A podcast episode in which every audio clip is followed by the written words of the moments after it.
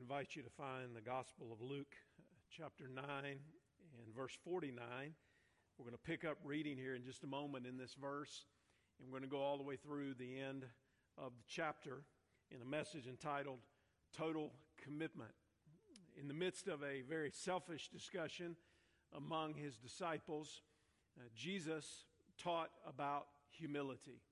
In the passage that immediately precedes what we're considering today, uh, he focused on what genuine humility is. Humility welcomes God because we see ourselves in a right perspective and God for who He really is. Humility uh, causes us to serve others rather than desiring always to be served by others. And then humility leads to genuine greatness. And the only place that we can really find genuine humility is in a relationship with God. Humility is something that gets God's attention for all the right reasons. He loves and lifts us up as we relate to Him in a way that honors Him and sees Him for who He is.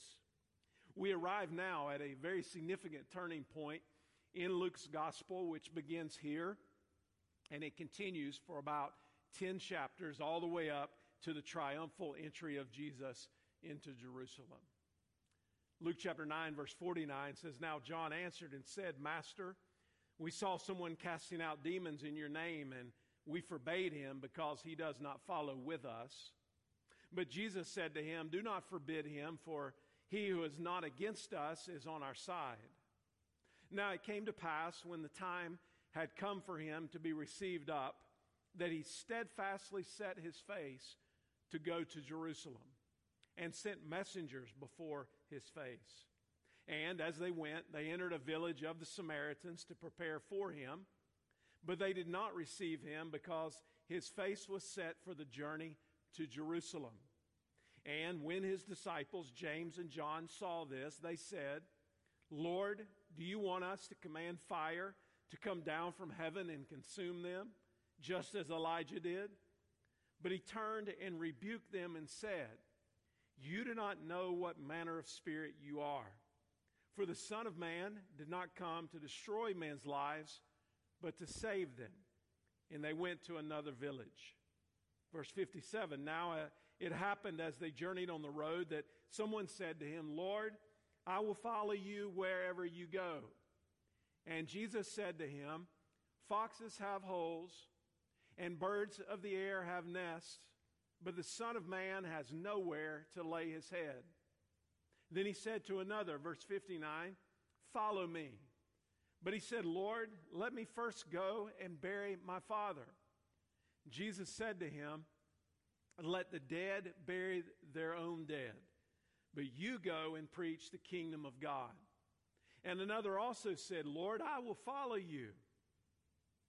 But let me first go and bid them farewell who are at my house. But Jesus said to him, No one, having put his hand to the plow and looking back, is fit for the kingdom of God. Jesus was on the road toward Jerusalem. Jerusalem was beginning to loom larger and larger in both his focus and his ministry. His betrayal, passion, death, resurrection, and ascension are all in front of him. So Jesus steadfastly set his face to go to Jerusalem. The literal translation is that he stiffened his face to go to Jerusalem. There was an intense resolve about what Jesus was going to accomplish. Nothing could stop him from doing what God the Father had sent him to do. Verses 49 and 50 uh, is one of the briefest exchanges with Jesus in the Gospels. John makes a statement and Jesus answers it, and that's about it. John comes to Jesus. Evidently, they had gone somewhere and they'd seen a crowd of people. In the midst of that crowd of people was a man who was casting out demons in the name of Jesus. But they forbade him to do so because he was not following with them, nor did they know him. He was not a part of their group. So they stopped him from doing what he was doing. And Jesus said, Listen, don't forbid him because he who is not against us is on our side. Now, I think this is a simple note of warning for us that if someone is for Jesus, we need to be discerning, of course, about what they're teaching and what they're doing. But we also need to be cautious not to condemn them simply because we do not know them or fully understand what it is that they're doing. Use your discernment, but if they're for Jesus, then they apparently, according to Jesus, are with us in that sense. So we always use the scripture to filter anything that we see. We trust the Holy Spirit to give us discernment, and then we go from there. Now, verses 51 through 56, Jesus began his journey and he sent his messengers on ahead. Uh, they came into a Samaritan village to get things ready for Jesus, but the people there did not welcome Jesus because he was heading toward Jerusalem. Now, if you know just a little bit of Bible background, you'll know that there was a mutual hatred between the Jews and the Samaritans that had been building for centuries. The Samaritans had intermarried with their Assyrian conquerors. The Jews very much looked down on the Samaritans because of their mixed heritage and their confused religious beliefs. The Samaritans had set up a rival temple on Mount Gerizim. They only held to the Pentateuch and so on, so there were some significant differences. And when they did not receive them in preparation for Jesus, the response of James and John is not altogether surprising. Uh, they ask, Lord, do you want us to command fire to come down from heaven and consume them just as Elijah did? Now, they were familiar with what had taken place with Elijah. Maybe it's a uh, particular reference to the calling down of the fire on the prophets of Baal and the victory of God that was very evident. But at any rate, the situation was not the same. And the problem was that Jesus was in a position where he had already taught them a different ethic of relating. And now they're wanting to bring down the fire and bring down the judgment. Just three chapters prior to this, in Luke chapter 6, he said, I tell you who hear me, love your enemies, do good to those who hate you, bless those who curse you, and pray for those who mistreat you. So he's saying the merciful are those who have received mercy, and those who have received mercy should give even more mercy. So Jesus rebukes them and he says, The Son of Man did not come to destroy men's lives, but instead to save them. And they went on to another village. I want us to spend the balance of our time in verses 57 to 62 with an emphasis on what it means to have total commitment. Now, I want to put you at ease at the outset of uh, this message in the sense that this is not a try harder, do better message. This is helping us get to the place where we understand the significance of a daily surrender to Jesus and of a continual filling of the Holy Spirit so that we can live lives of commitment that are consistent with who Jesus has called us to be. And also with the reality of understanding that none of us are totally committed. We are on a path toward heaven. We're serving the Lord in the here and now, but we are all works in progress. And we are growing into a greater likeness of Jesus along the way. By the same grace God saved us with, He's extending that grace to us each day in our faithfulness to Him. There was a study that was conducted some years ago on why particular musicians and athletes excel while others remain mediocre. In his book, The Social Animal, David Brooks pointed to research that demonstrates a common denominator for excellence in any given field. And what he found was that the common denominator is a long term commitment to discipline and to practice. Uh, Gary McPherson studied 157 randomly selected children as they picked out and learned a musical instrument. Some went on to be fine musicians, while others faltered. McPherson searched for the traits that separated those who progressed and those who did not. He found out that normal predictors like IQ or particular aptitude or things that we would point to as potential, in fact, were not the best predictors for success. He said the best predictor for success was how long the students determined they were going to play when they began to play the instrument. The ones who said they were only going to play a short time didn't have very much proficiency at all. Those who said they were going to play for a longer amount of time had modest success.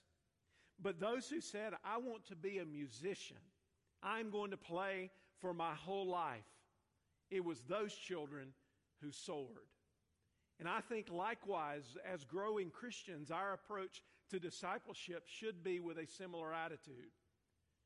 My heart should be I want to follow Jesus for my entire life with total commitment. I'm going to surrender to Him daily. I'm going to depend on His Word. I'm going to be empowered by His Spirit. And I want to be in it for the long haul.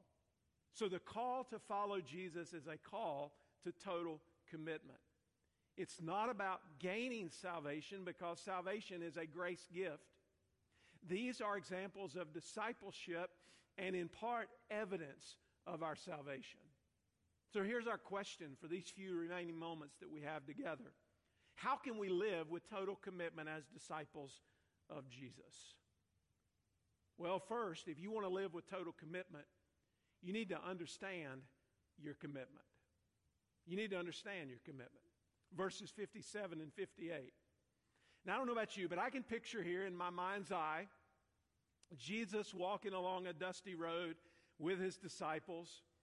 Uh, someone comes up behind him excitedly. He's approaching Jesus as a student would approach a teacher. Matthew's gospel identifies him as a scribe. Scribes were highly educated Pharisees who were responsible uh, for copying the Jewish scriptures. Uh, they were usually very devout and well respected people. They also lived lives of relative comfort and ease because of the position they were in.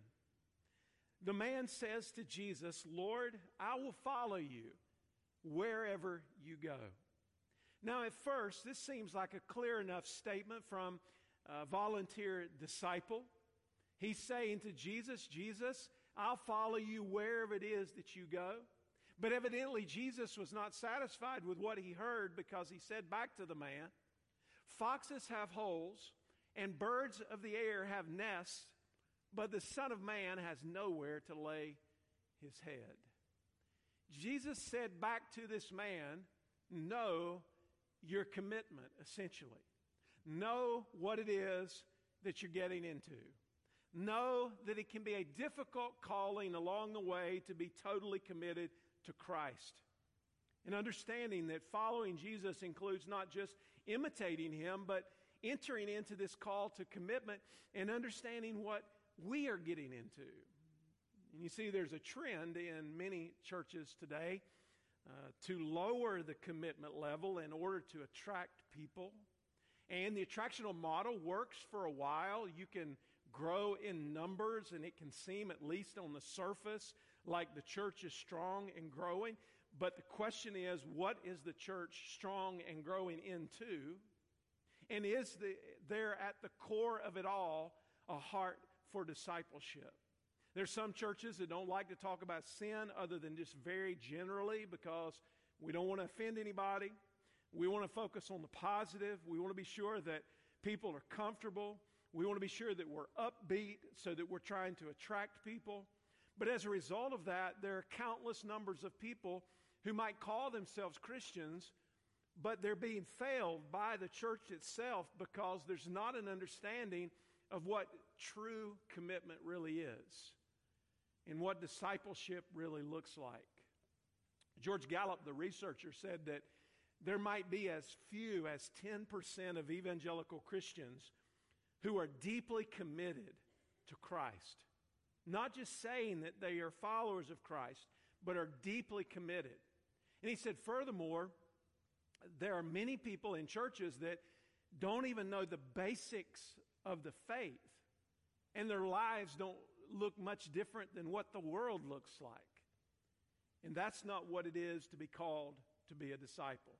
When you come and follow Jesus, you'll recognize the call to deny yourself and take up your cross daily and follow Him.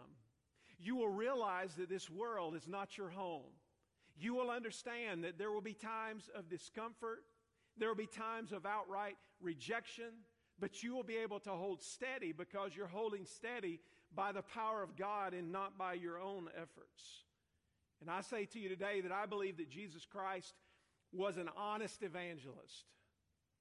And I think likewise we should be honest evangelists.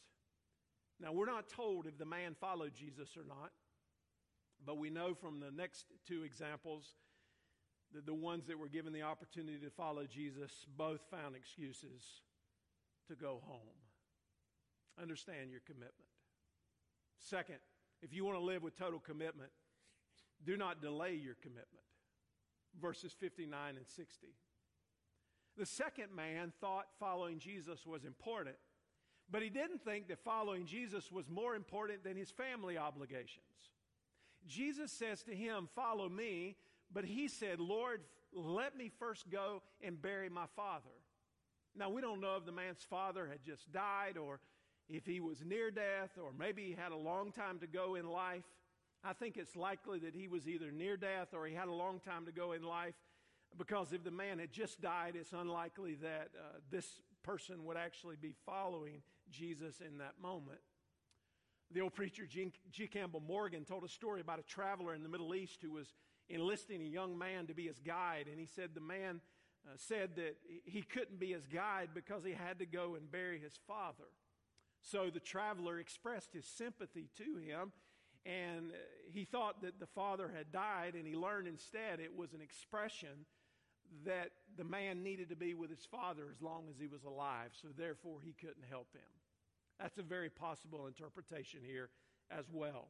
I think the man was probably saying to Jesus, After my father is gone, I will follow you. Now, the fifth of the Ten Commandments instructs us to honor our father and our mother. The Apostle Paul indicated that if we don't care for our own families, that we are worse than unbelievers and we've denied the faith. So Jesus is not negating either of those ideas. In fact, Jesus spoke against religious leaders of that day who neglected their parents. But the greater point is if your commitment to family is greater than your commitment to Jesus and to the kingdom of God, you have your priorities wrong. We're learning here that it is possible to be sinfully selfish about family, where we exalt it over kingdom purposes, family becomes the priority over our relationship with God, and trouble follows. There's an article that was written just a little while back entitled 10 Reasons Even Committed Church Attenders Are Attending Church Less Often. Now, obviously, this is a pre COVID 19 illustration. But even so, it speaks to the tipping point that many churches are at. What research is finding is that even the core of people who would call themselves committed followers of Jesus are less and less engaged in the life of the church and, frankly, in the life of being a disciple. And one of the main reasons that he found in that particular article and cited in that particular article that people are missing church is a higher focus on kids' activities, which comes back to the family. And he said there are families that go missing from churches for weeks and months on end because things like travel sports, or they pick some other area of leisure and they're nowhere to be found in the work of the Lord. Now, I would like to tell you that Cross Lanes Baptist Church is immune to this particular problem, but that would not be true. In fact, attendance patterns over the last five years have shown a marked difference in this area. So much so that, particularly pre COVID, we would have as many as 40% or more unique attenders in any given month than we do in our average attendance, telling us that many people are only even showing up every third Sunday or on average, give or take, maybe a little less or a little more. You say, well, it's not about church attendance. And I would agree with you wholeheartedly. It's not about church attendance.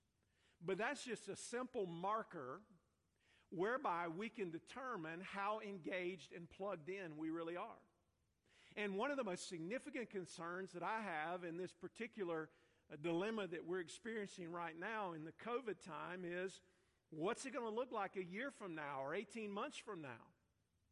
How many are going to stay truly engaged?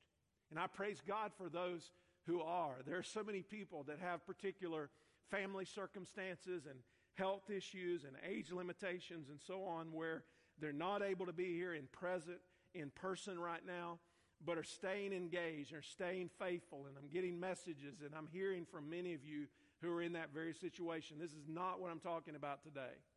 I'm talking about a simple illustration that jesus gives in relationship to not placing anything over our commitment to him so jesus says let the dead bury their own dead, but you go and preach the kingdom of God. Now, Jesus' response seems harsh, but the dead uh, can't bury anyone.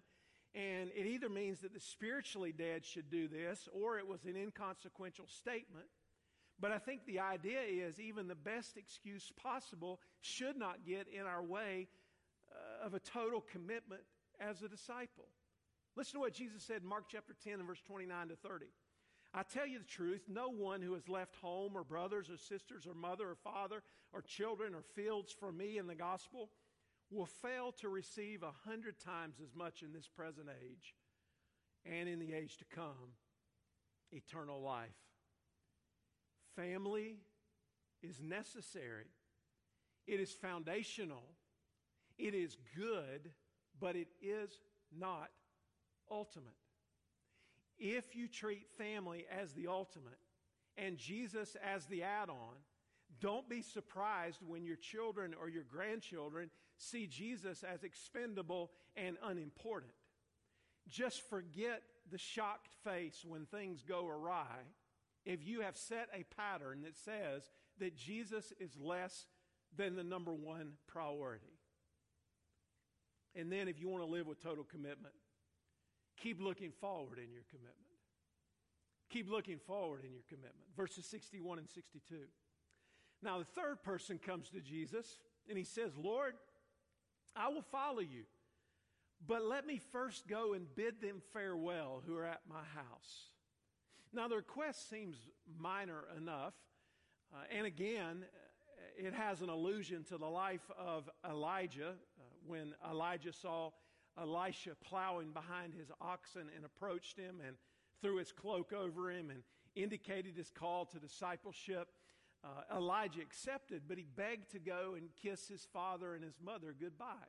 You remember uh, Elijah permitted him to do that. Jesus was well aware of this Old Testament story, but Jesus is driving more now toward the plowing analogy and the importance of looking forward in your commitment to Christ.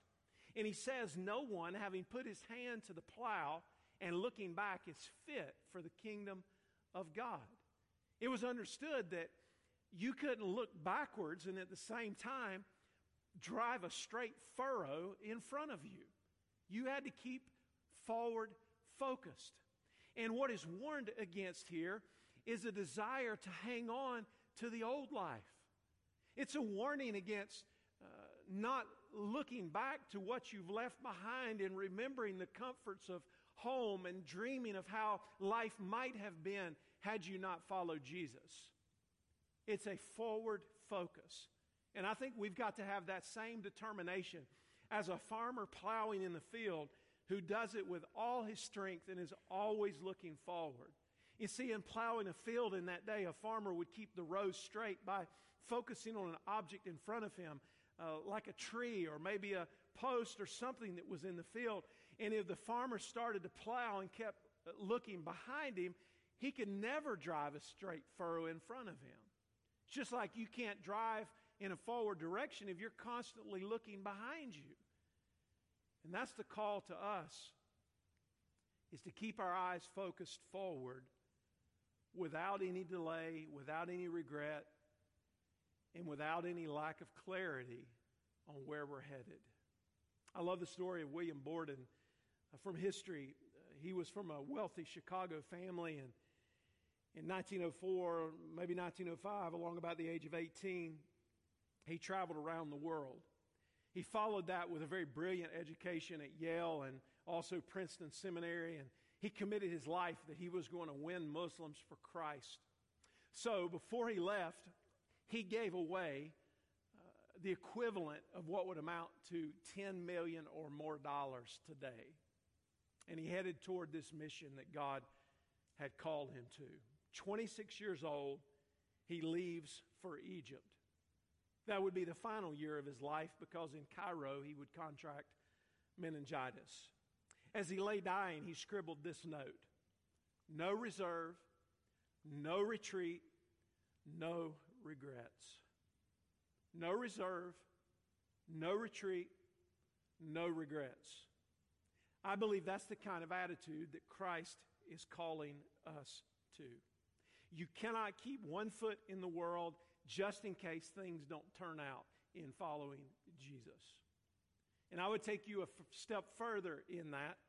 I've never known anybody, I, not one time in my entire life have I ever talked to anyone who committed themselves to following Jesus Christ and down the road said, I'm sorry that I did. I've not found anybody yet. Now, I may run across somebody someday that says that or who made a false profession to begin with, but I'm telling you, people that know the Lord, that are filled with His Spirit, they're willing to endure hardships and discouragement, difficulties along the way. But here's one thing that they find consistently as they walk their life with God God is faithful even when we are faithless. And He helps us toward that commitment to Him. Now, let me give you this statement and I'm going to close. Jesus calls us to a life of total commitment, which requires us to reorder all of our priorities toward Him. Jesus is not just someone who rounds out your life and makes your life a bit nicer. He is not a spoke in the wheel of your life. Jesus is the hub He's the center of it all. I like the way William Culbertson put it in listening to the giants. He said, I find that discipleship means first, truly living. It does not just mean a joyride to heaven. It does not mean that there are no trials and burdens. But it does mean peace in your soul and joy in your heart, and a sense, a supreme sense of the smile of the Lord upon you. It is living. And discipleship means that you're using the time that you have on earth to the best possible advantage. Total commitment cannot be casual and based on convenience. Total commitment cannot be delayed and put off until you find time. And total commitment cannot be exercised if you're constantly looking backwards. say, Preacher, when's the time to follow Jesus? today. Today is the day of salvation. When is the time to receive forgiveness of your sins?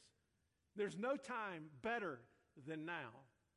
When is the time to be sure that you're on your way to heaven and that your life is set toward a heavenly course? There's no better time than now. Fix your eyes on Jesus. He is the author and the finisher of our faith, and He will never disappoint you. But He's calling you to a life of commitment to Him. Let's bow our heads together for a moment as we pray.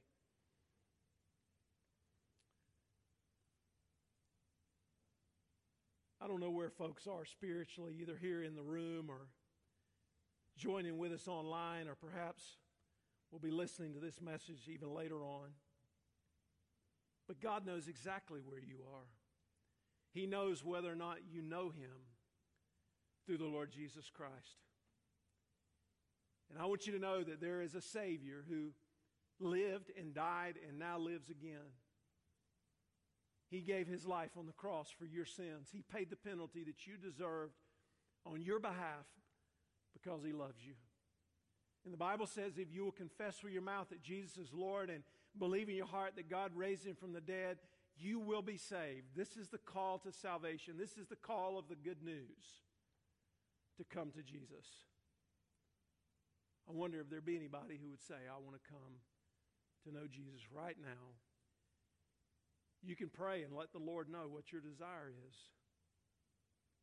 Say, Lord Jesus, I'm turning from my sins and I'm turning to the Savior.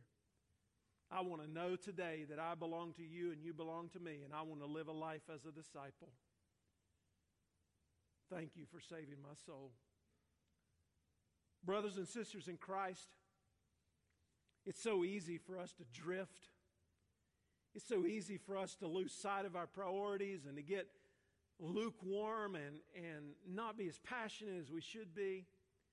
I wonder today, is God stirring somebody's heart? Is, is the Holy Spirit saying to you that, that this casual Christianity, it's, it's not where you want to live your life. It's not how you want to invest yourself. But you want to be totally committed to Christ. You want to understand what you've gotten yourself into and be living your life with a sense of urgency. You know, God will renew your spiritual life today. We're just as spiritual as we want to be. Will you trust Him? Will you ask Him to help you? And will you thank Him for you, His grace? Might be a good opportunity for some of us to pray for our families. Uh, maybe you're a dedicated Christian mother, father, grandmother, grandfather, brother, sister. But you know people in your life who are not. And because you love them and you know God loves them, you want to pray right now in this moment and just say, God, touch their heart. Stir their soul that they would have a desire for you. And I believe God will hear that prayer. God, we thank you today for your word. Thank you for the call of Jesus. I thank you for all who have heard that call to deny self and take up the cross daily and follow him. And I pray that we would be a church that's not satisfied with bare minimum. Help us to understand what it means to make disciples. Help us to understand what it means to live lives that are totally committed. And for that to be the reality in our lives by your grace. And I pray, Father, for the lost to be saved. I pray that even in these strange times that you would give us divine appointments to speak to people that maybe are more open than they've ever been before to spiritual matters, that they're more open to what it even means to know you. And I pray that we would see the fruit of salvation, that our hearts would be, would be burdened when we don't. And that we would pray and share to that end. And we give this time of close over to you. And we thank you, Jesus, for your love that's everlasting. And we pray it in your name. Amen.